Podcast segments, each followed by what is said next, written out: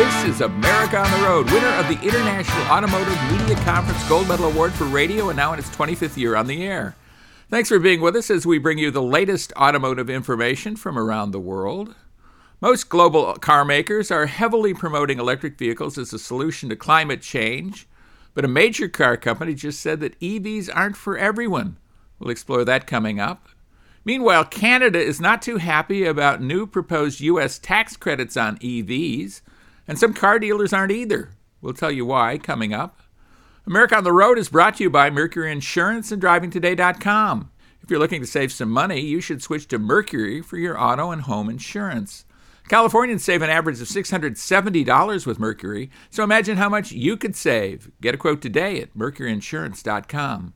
Hi, I'm Jack Nerad. With me is co-host Chris Teague. We do America on the Road each week cross-country, and I always am happy to speak with Chris, and you're probably happy to hear from him. Chris, how are you doing today? I'm doing well, Jack. Just enjoying the last gasps of summer here, as I've been saying for weeks now, it feels like. But we're now firmly into the time of year where people are switching off of the summer tires and hopefully to either winter or at least all-season tires, because we're down in the 30s overnight and a nice rainy day today to go slide around. So enough about my weather. How are things in sunny Southern California today? Not so sunny. Actually raining today. The dog came in wet when my wife took him for a walk, so... we have that going for us. It's getting to be the quote-unquote rainy season here, which means every now and then it'll rain a little bit. But this is not about the weather. This is not a meteorological show. This is about cars. And we've got some pretty cool cars to talk about with you this week. And we have a great guest. Our special guest is Melinda Godek. She's Volkswagen's product planner and product planner on the Volkswagen Tiguan, the brand's most popular model. So we'll chat with her about that. And Chris, you have an, I think, kind of a undersung vehicle, or maybe an unknown vehicle in the road test segment. Tell us a bit about what you're going to be talking about. I do. I have the Hyundai Elantra inline, which is kind of a sportier version of the Elantra before we see the Elantra N, which will come out at some point next year. I'm excited to talk about it. Right, and I'm excited to talk about something other than a three-row SUV, which I typically talk about on the show. But this time around, we have the 2022 Cadillac CT5-V Blackwing, the most powerful Cadillac ever. I got a chance to drive that during the North American Car of the Year testing recently in the middle of Michigan. So we'll be chatting a bit about that. So that's coming up. But before we talk about that, we'll have some of the latest automotive news from around the globe. So stay with us for that with Chris Teague. This is Jack Nerad with you. And thanks so much for being with us right here on America on the Road. Welcome back, everybody, to America on the Road with Chris Teague. Jack Nerad back with you. And it is automotive news time on America on the Road. And I think we've got some fascinating news from one of the major car companies out there. And certainly we hear most of the car companies now singing the tune of combating global climate change with electric vehicles, battery electric vehicles. There is one car company that's not quite as enthusiastic as the others about that, and that car company is Toyota. Its chief scientist, Gil Pratt, said on Thursday that not everyone should drive an electric vehicle. There are other ways to combat climate change, they say. And they could well be right. This echoes the words of president of Toyota, Akio Toyoda, whose name is spelled different than Toyota, by the way, but on the radio it probably sounds the same. He says electric vehicles will play a greater role in reducing emissions, but they should look at other solutions, but the world should look at other solutions, including gasoline-electric hybrid models and hydrogen-powered fuel cell vehicles. Of course, we drove a Toyota fuel cell vehicle a couple of weeks ago and road tested it on the show, the Toyota Mirai. They believe a diversity of drivetrains is the answer to give customers different tools to reduce CO2 emissions. What's your take on that, Chris? Yes, I think it's a good idea that there's a diversity of drivetrains here. You know, a hybrid might be better for some people. We've talked about the infrastructure issues here in Maine, making it difficult to drive an EV full time. But I will say it's a little questionable coming from Toyota, the brand that has put so much money and time into hydrogen fuel cell vehicles and is only just now really ramping up on battery electrics. So I think the sentiment is accurate or maybe even valid for most people, but the source is a little hard for me to swallow. Well, I kind of get that. At the same time, I think, and I agree with this, that their scientist, Pratt, said that government incentives should be aimed at reducing carbon emissions. I mean, one could even argue about that, but I'm not going to do that right now. But if you want to reduce carbon emissions, just going to battery electrics isn't the only way to do that. That government incentives should not pick which car technology is the best way to achieve this. And I think there's a dose of reality here. A lot of car companies are talking about going to 30, 40, 50% of their production and sales to electric vehicles by 5 years from now or so, or certainly by 2030.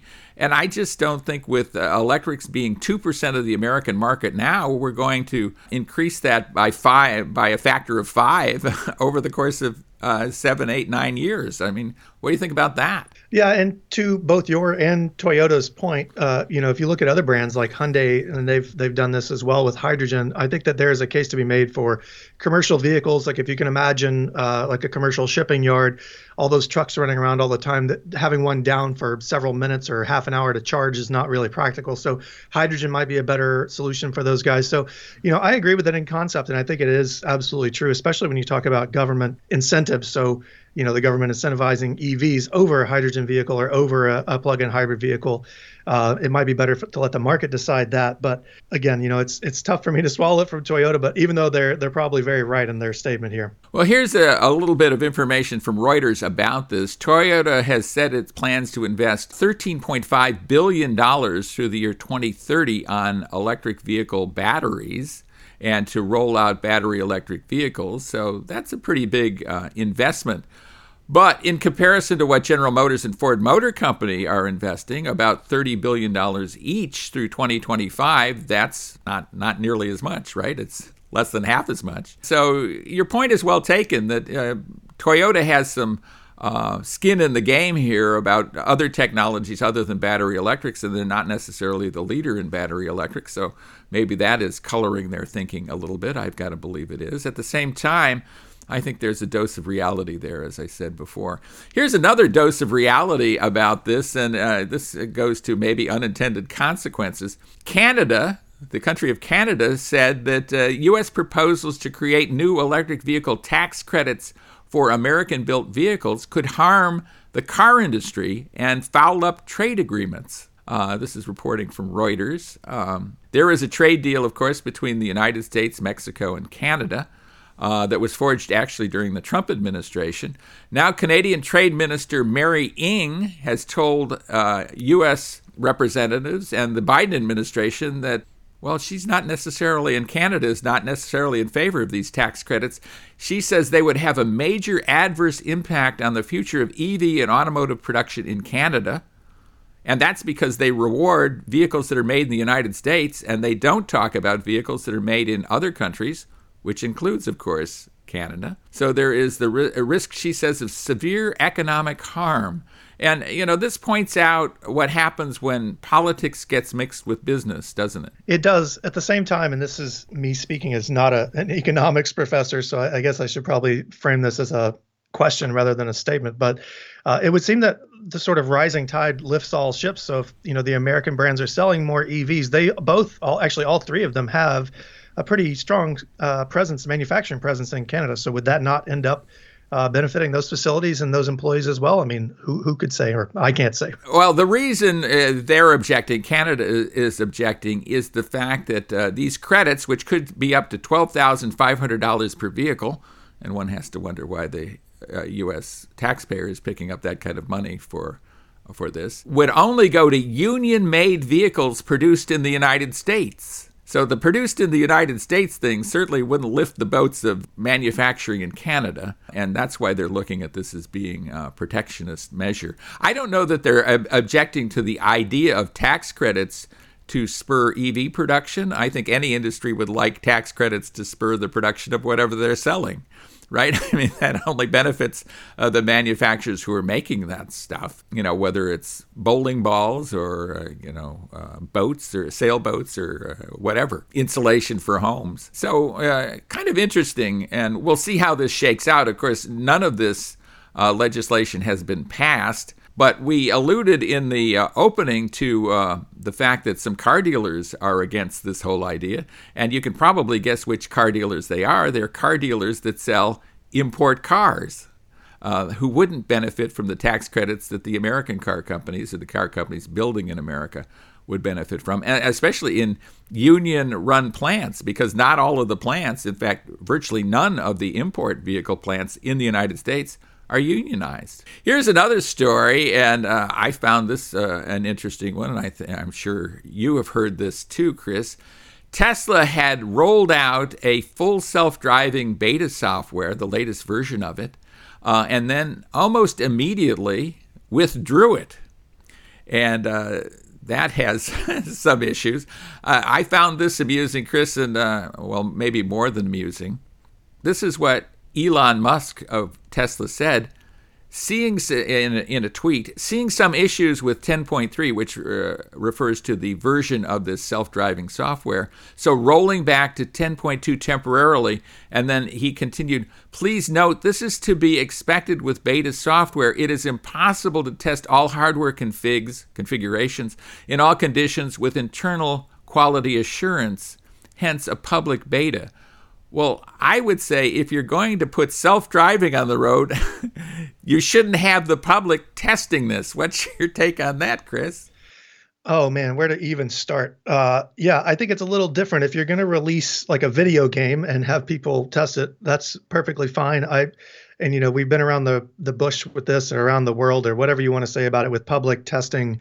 Public beta testing of something that could impact more than one person's life, maybe several lives at the same time. I have very strong feelings about that. So just as a note, the issue that popped up, well, there among many with 10.3, is that the cars auto brake without other cars for no reason around them, which could cause a rear end collision and some other issues. But it's also important to note that full self-driving here does not actually mean that the car just go without a person behind the wheel. So there's some issues with titles here as well, I think. Yeah, I think there's a lot of issues with this, and more to be heard, but I don't want the public to test something that could involve big safety issues, and I think we're all agreed on that. And when we come back, we will be road testing two fascinating vehicles, the Hyundai Elantra N-Line, their performance version of the Elantra, and the performance version, the super performance version of the Cadillac CT5, namely the CT5-V Blackwing. So when we come back, we'll tell you all about both of those vehicles. Stay with us right here on America on the Road. Welcome back, everybody, to America on the Road. It's road test time on America on the Road. We're quite excited with Chris Teague. This is Jack Nerad back with you. And Chris, you were driving the performance version of the Hyundai Elantra. That is not an oxymoron. It's actually a kind of an interesting performance version, but I'll let you describe the Hyundai Elantra N-Line to us.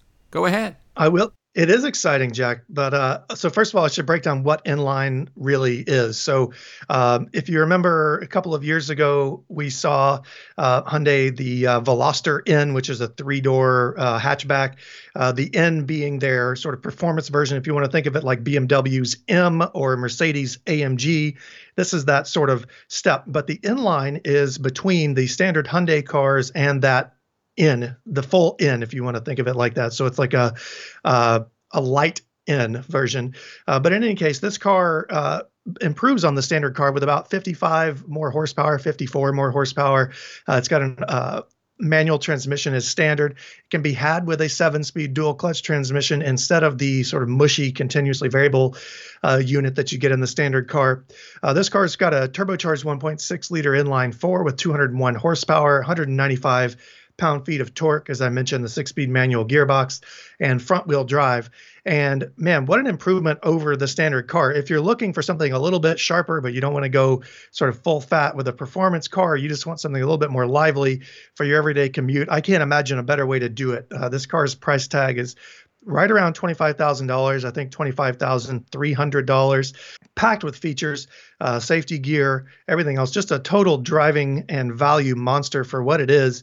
And Jack, I'm going to ask you this. I don't know if you've driven the Veloster N or any of the other sort of full fat N cars, but what do you think about Hyundai and they're sort of stepping up here with these different versions of their cars, even as other automakers are sort of moving away from cars altogether? Well, I think it's a wise thing to do. And I think to have these various flavors of cars, kind of standard car, then more performance, and then top performance, I think is a good way to go. As long as there's enough market out there for the performance versions of them. And they kind of act as what they call in the industry a halo for the other vehicles. It makes the other vehicles seem a bit cooler.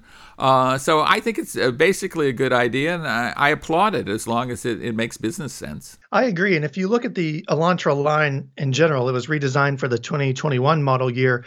They've already sort of built in that sporty attitude to the car. So the sides are shaped with deep chiseled sides, polygon shapes everywhere, a very aggressive grille. And the standard car looks very sporty. It's very attractive. I think a lot of people will gravitate toward that, maybe even over something like a Honda Civic, but it's a very attractive car to begin with. The inline adds 18-inch wheels. This car is white with black trim, so it's a very aggressive looking car, despite still being an Elantra. It's still very obvious that it's, sort of the compact budget car, but it definitely looks the part. And that's important here. It's got a sporty exhaust note. The car overall just feels buzzy, like it's eager. It's ready to get up and go. The manual transmission and the steering are both very predictable. They're comfortable to use. The clutch uptake is very smooth. For a manual transmission car, I think I don't actually own a manual transmission car. I get to drive one 3-4 times a year. It's always refreshing and nice to see what automakers are doing, even as very few people are buying these things. Hyundai's done a great job pairing the Elantra sort of setup with a manual transmission and the more powerful engine. It just feels right, like that's the way it should have been for the standard car. However, the inline is what we got. Inside, it's got cloth upholstery. It's got a very spacious back seat. I was surprised with the room that we have. Both my kids now, we talk about me being 6 feet tall, Jack, but both my kids now are in booster seats, so I don't have to jockey for position with a full-size car seat, in which case that makes this car a great fit for us. Family of four could ride very comfortably in this car without much issue at all. This car has an 8-inch touchscreen with wireless Apple CarPlay, Android Auto, Sirius XM radio, blind spot monitoring, the full suite of active safety equipment too. So again, I'm going to come back to the price and mention it again. $25,000. You get all of this for $25,000. The car is not perfect. It's a little bit loud inside. That the exhaust does get to be a little bit exhausting if you want to go that route. Not to be dad joke central here today, but I think with a few shortcomings aside, this car is very good, especially for the price, and I can't wait to drive it a little bit more. I've got it for a couple more days here. Well, it sounds like fun, and I would love to drive it as well. I've driven other Elantras and think there's tons of value there, so it sounds like the N-Line just continues in that tradition, and I think that's a pretty cool thing. I agree. Well, I was driving a vehicle that in some ways acts for the Cadillac division of General Motors the way the N-Line works for Hyundai, and that is the 2022 Cadillac CT5-V Blackwing. Blackwing, of course, maybe it would be more synonymous with the N as opposed to the N-Line, because this is the ultimate Cadillac in terms of performance from a sedan, certainly. It is the most powerful Cadillac ever built, and this 5-passenger sedan has more than 200-mile-an-hour top speed. That alone is kind of mind-boggling, and the acceleration is just kind of crazy fast as well. It'll go from 0 to 60 in 3.4 seconds, which is supercar territory. That is absolutely certain. The interesting thing is, I'm not sure that people picture this coming out of Cadillac. So I won't review this vehicle from the marketing point of view. That's somebody else's to figure out, I guess. But I will review the hardware. And the hardware is just great. This is a terrific vehicle. As I say, the performance just is amazing. It is a 5-passenger vehicle. And what is really surprising in the super performance car is it also gives you a boulevard ride. This can be just a day-to-day driver that does not beat you up at all, that you have a very quiet and comfortable ride. It's due to the magnetic ride control, largely. And it does all this against incredible competition, great cars like the BMW M5, for example, for a lot less money, something like $15,000 or $20,000 less. This does all this kind of performance for a base price of around $85,000.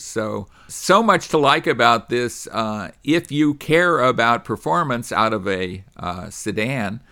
You talked a bit about manual transmission, Chris, and the standard transmission in the Blackwing is a 6-speed Tremec manual trans. It's unlike the typical manual transmission, though, in that it has some pretty trick features, including rev matching, and it has what they call no-lift shift, which allows you to shift gears without letting off the gas pedal.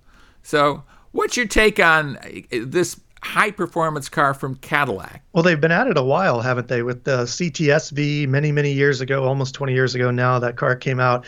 They've had some time to improve on the formula. You mentioned the competition, and I think it's important to note that, the new CT5-V and even, the CT4-V sort of pick up the torch where the M5 and the M3 left off for the people who still want that sort of purist experience, right? So you can't get the M5 with a manual transmission anymore. It's all-wheel drive. It's got a twin-turbo V8. Still very, very quick. Let's not get that wrong. But a lot of people feel like the Blackwing cars and even the CT5 or the CTS-V before it were sort of the spiritual successors to those. And I agree with that to an extent. But I love it. Why not go ahead and take the V8 engine or internal combustion engines out with a bang? And, the horsepower and the performance that these cars put out is certainly impressive enough to leave a good memory in a lot of people's minds. Yeah, well, let's talk a bit about the horsepower. 668 horsepower from the supercharged V8 engine, 6.2-liter V8 engine. Owes a lot to Corvette. 659 pound-feet of torque. That's just amazing amounts of power and torque. It has a 4-lobe Eaton supercharger. They have small diameter rotors, so that spools up very quickly. That's a benefit of supercharging versus turbocharging as well. This is just unbelievable amounts of power. The interesting thing to me is this manual transmission is standard, but the 10-speed automatic transmission provides you a much quicker car by almost half a second, 0 to 60. And it also gives you a lot of safety and driver assist features that are just unavailable with the 6-speed manual. And I think that's an important distinction to where I'd be very inclined to get the 10-speed automatic CT5-V Blackwing as opposed to the one with the manual transmission. As much as I like the test vehicle I had that had the manual transmission. Where do you fall on that, Chris? That's a tough one. I would have to think about it. You really need to be dedicated to wanting that engaging enthusiast drive to go for a manual transmission these days, as good as the automatics have become. You save fuel, as you mentioned, the safety equipment, and they're quicker. So I might be more inclined to go automatic with this car as well, though the manual with that much power would certainly be a lot of fun. Yeah, absolutely true. One of the neat things that this vehicle has is a performance and video recorder. So you can record your drives and then play them back and, get all the telemetry about your driving, kind of like a video game, except it's a real car, which I think is pretty cool. Just one of the wonderful things about this vehicle. I think there's so many. I have to wonder how many they are going to sell and whether this is a vehicle that is going to jump out of the showroom at Cadillac. But I'll tell you, the value is certainly there. Even if you option this thing up towards $100,000, which you can easily do by adding things like carbon fiber and ceramic brakes, et cetera, it's still an amazing value and a great dual-use car. I just am kind of boggled by the value in the Cadillac CT5-V Blackwing. Yeah, and if you go back to my review of the car last year, we talked about it on the podcast. There's plenty of room for a family too, so this could be your only car, and you could go out and roast the tires every weekend and never feel bad about it. Absolutely, even if you're 6 feet tall, it'll work for your family. So yes, that's good. And we have the Elantra N-Line, very good value at its price point of around $25,000. And then the Cadillac CT5-V Blackwing, another great value actually at $85,000. So two big winners this time around in our road test segment. And when we come back, we'll be speaking with a great guest. Her name is Melinda Godek. She is a Volkswagen product planner on the Volkswagen Tiguan. So stay with us for that. With Chris Teague, this is Jack Nerad with you, and thanks so much for being with us right here on America on the Road. Welcome back, everybody, to America on the Road. Jack Nerad back with you. We're in Malibu, California, where the sun has broken through. The waves are lapping at the shore, and we're driving the Volkswagen Tiguan. With us is Melinda Godek. Correct. Good, I got it right. Yes, you did. Yeah, it's incredible. Great job. You're the product expert, product planner on the Volkswagen Tiguan. Correct, I am. I have just driven the 2022 version thereof. Yes, that's our facelift. That's what we're here to talk about. Yes. So this is an important vehicle for Volkswagen. It's become an extremely important vehicle for Volkswagen in the United States. Tell us a bit about that to begin with. Yeah, definitely. So what we've seen is, when the Tiguan was first introduced, obviously, we were very cognizant of the fast growth in the compact SUV segment, and we wanted to play, and we did. We did notice, though, however, that our Gen 1 Tiguan was a bit too small. So with Generation 2, which launched in 2017, we brought the long wheelbase. And ever since then, we've been doing extremely well, selling over 100,000 units a year. Well, you kind of refer to the fact that the European manufacturers, not just Volkswagen, but virtually all the European manufacturers, were kind of slow to the SUV party. It wasn't something that was on their radar necessarily in Europe as it was here. And there's probably a little teething going on, right? Before you got it right. But I think with this latest Tiguan, that is now being facelifted for 2022, you really hit the sweet spot in terms of size, in terms of value. Tell us all about that. Yeah, no, absolutely. I think one thing to remember, obviously, is just the roads and parking situations between Europe and the U.S., right? In Europe, they do often need to fit into very small spaces, whereas here in the U.S., we have a great deal of freedom of, the parking possibilities, I would say. And, if we need a vehicle that is larger to accommodate things that we want to do, whether it's, bringing our best friends, our dogs, our children with their unfortunately bulky car seats. I know I'm a mother. I feel like those car seats haven't gotten any smaller for years. We have that ability to do that. But, interestingly enough, we do start to see the same trend actually happening in Europe. There is more want for an SUV. Well, and it strikes me, it's exemplified by the fact that the Tiguan is Volkswagen's biggest seller globally, which is a shocker to me. Yeah, it is the Volkswagen Group's biggest seller. I always love to add in that extra caveat out there, outselling those Audis and those Porsches.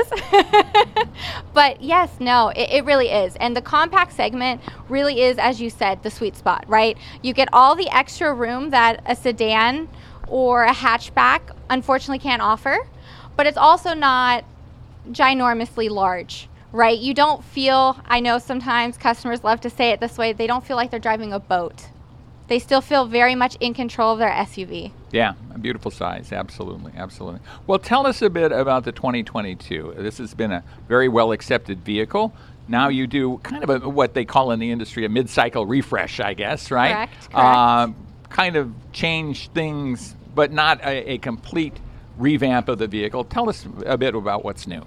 Yeah, absolutely. So refreshes are generally limited to have a little less of the sheet metal changes that you would see in an all new vehicle. But I think we've done a really good job of bringing in the sheet metal changes that were necessary to modernize the Tiguan, especially when you look at the front end, all new bumper, all new grille. We're bringing even in lighting elements within the grille, similar to what you see on the Taos or the Arteon. while retaining the strong character lines that, you know, people have come to love and expect on the Tiguan. When you see the facelift, you're still going to know that it's a Tiguan with the classic timeless design that really ages well. There are some vehicles out there that you see them a couple years later and they're fancy when they first come out and they're exciting and they're bold. But then a couple years later when the owner wants to sell it possibly, or they're still driving it, maybe even still paying it off, it's just, it's not doing the same anymore. It's more old-fashioned almost. Yeah. I mean, there's a classic look, and that helps you with retained value and residual value, right? Absolutely. Because they retain their looks, and that's a great thing. Exactly. You said something interesting in the presentation, I thought, that lighting is the new chrome. Talk a bit about that. That's fascinating to me. Yeah, absolutely. So I think, you know, it's something that we're hearing from our designers today. Chrome, I mean, I don't even know when we started putting chrome on vehicles. You still see it today. It was even before my time, Melinda. Even before my time. You know, but it's always served one purpose. And that purpose is to say, I paid a great deal of money for this car. Isn't it cool? Yeah, it's kind of jewelry on the car, right? Yeah, exactly. It's that little extra bit. And, you know, in the digital age, as we're all streaming, looking at our electronic, lighting has just become so much more. And we're looking to replace that chrome. I mean, you even see some design elements now coming through in the industry where you're actually shying away from the shininess look. Things are becoming matte. They're becoming toned down, a bit more natural.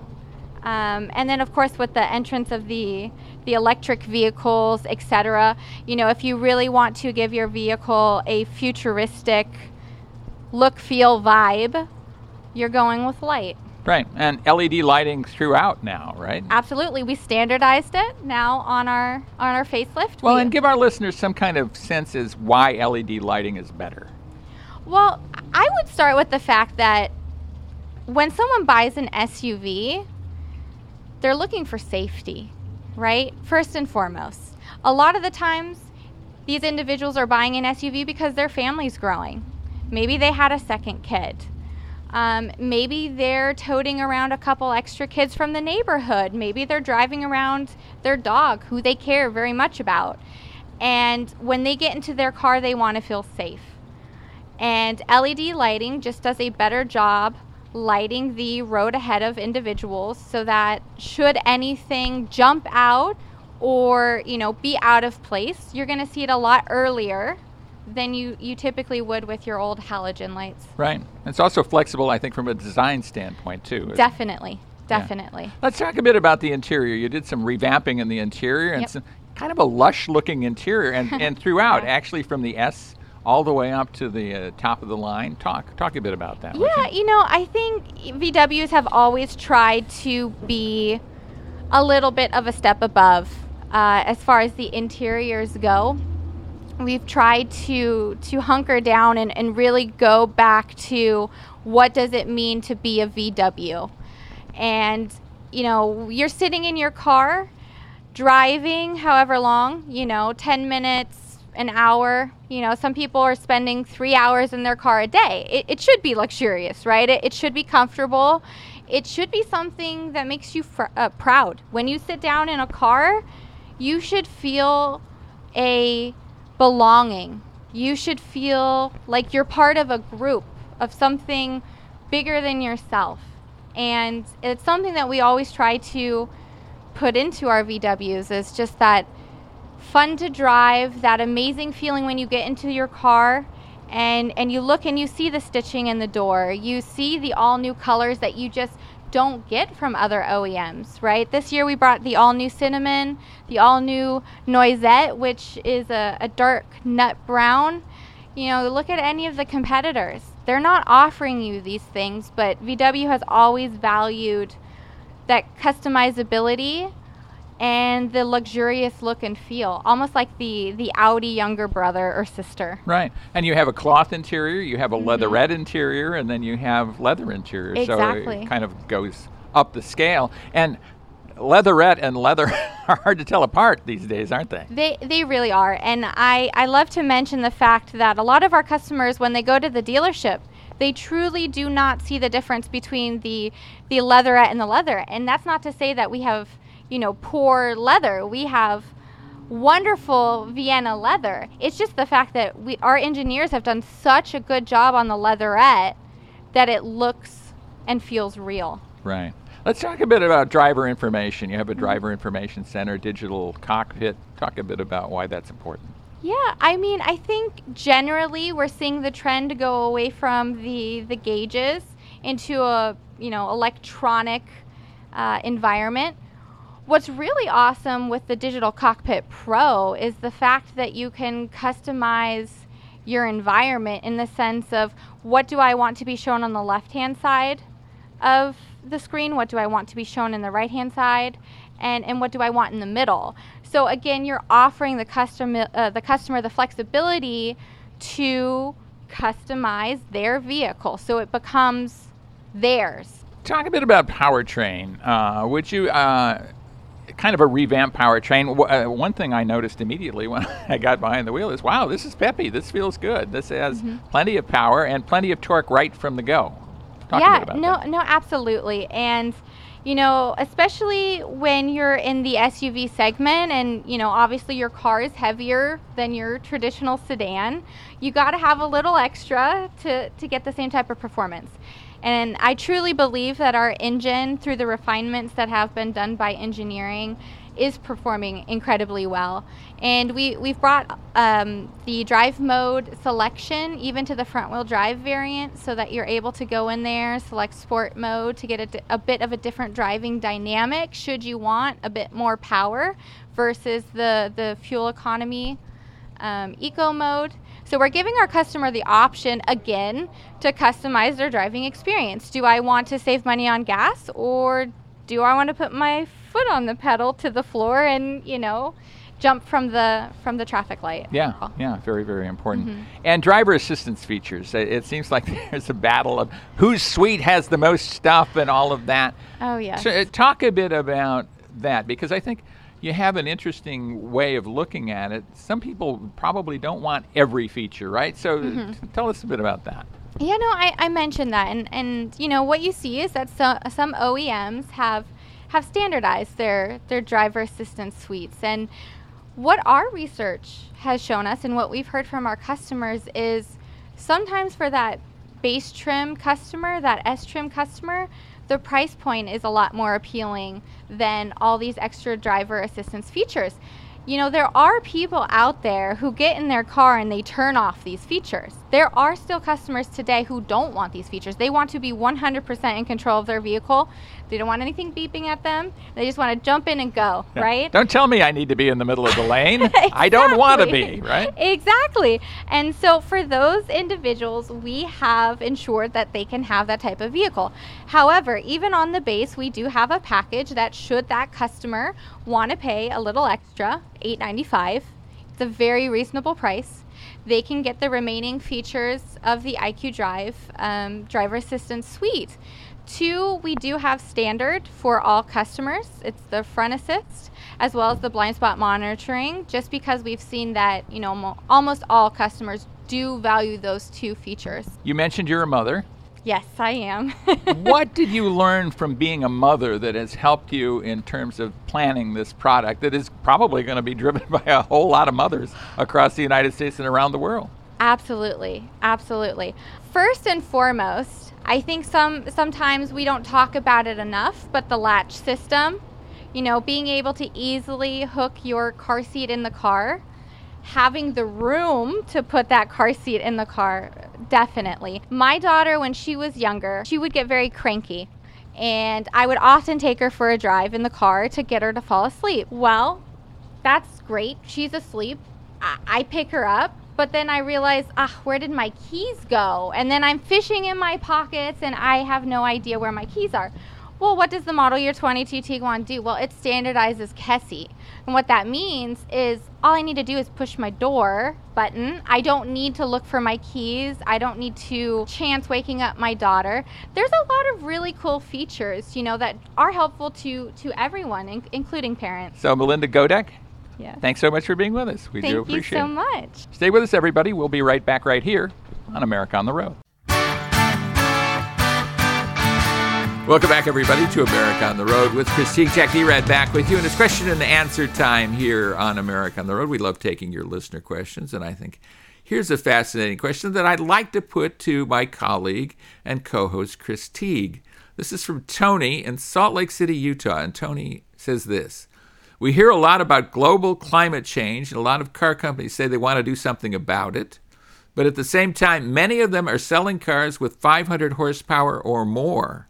Would limiting horsepower be a good step to curbing climate change? What's your take on that, Chris? Well, I have three quick points. Maybe none of them will answer your question, but three of them. So the first is that, Tony, look at the type of engines that are making that horsepower now. So I mentioned the BMW M5 in the last segment. They're using turbos, even though it's a V8, it's a smaller V8. So they're using turbochargers to get the same amount of power out of a smaller, theoretically more efficient engine. The same thing goes for six-cylinder and four-cylinder engine cars. There are a lot of those. You know, you can get a 450 horsepower four-cylinder if you really want to look at serious turbocharging. So that's the first thing. The second thing is, yes, the power cars, they get people talking and they drive attention, and people do buy them. So there's a reason why automakers keep making them. So it makes good business sense, at least in the short term, for them to do that.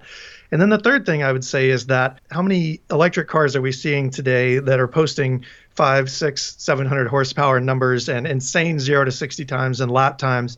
So, you know, the horsepower wars are going to continue. They're just going to happen in the electric vehicle space instead of with internal combustion engines. So none of those actually answer the real question, which was why don't they cut horsepower to help save emissions? And I would say that those three things, along with the fact that people just like to see horsepower, high horsepower engines, are going to help them stick around for a while, even if they become electric. I think there's a lot to what you say, Chris, and I agree with a ton of it. I would say if we were to limit horsepower to a particular number, I don't know that it would be good for the consumer overall. There aren't that many 500 horsepower vehicles actually being sold. They are essentially these kind of halo cars, cars that get you talking about a particular brand, but they don't sell in any large numbers, and thus I doubt that they're contributing all that much to climate change in terms of CO2 emissions. And I think that's our show for today. Chris, thanks so much for being with us. Enjoy. Join us again next time on America on the Road.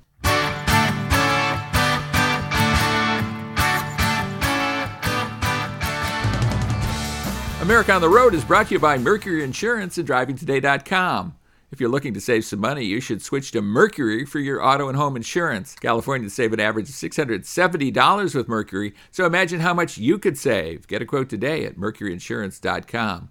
And if you're looking to buy a new or used car, you just want automotive information, go to DrivingToday.com. That's DrivingToday.com, your source of all kinds of automotive information and the official website of the America on the Road radio show, DrivingToday.com.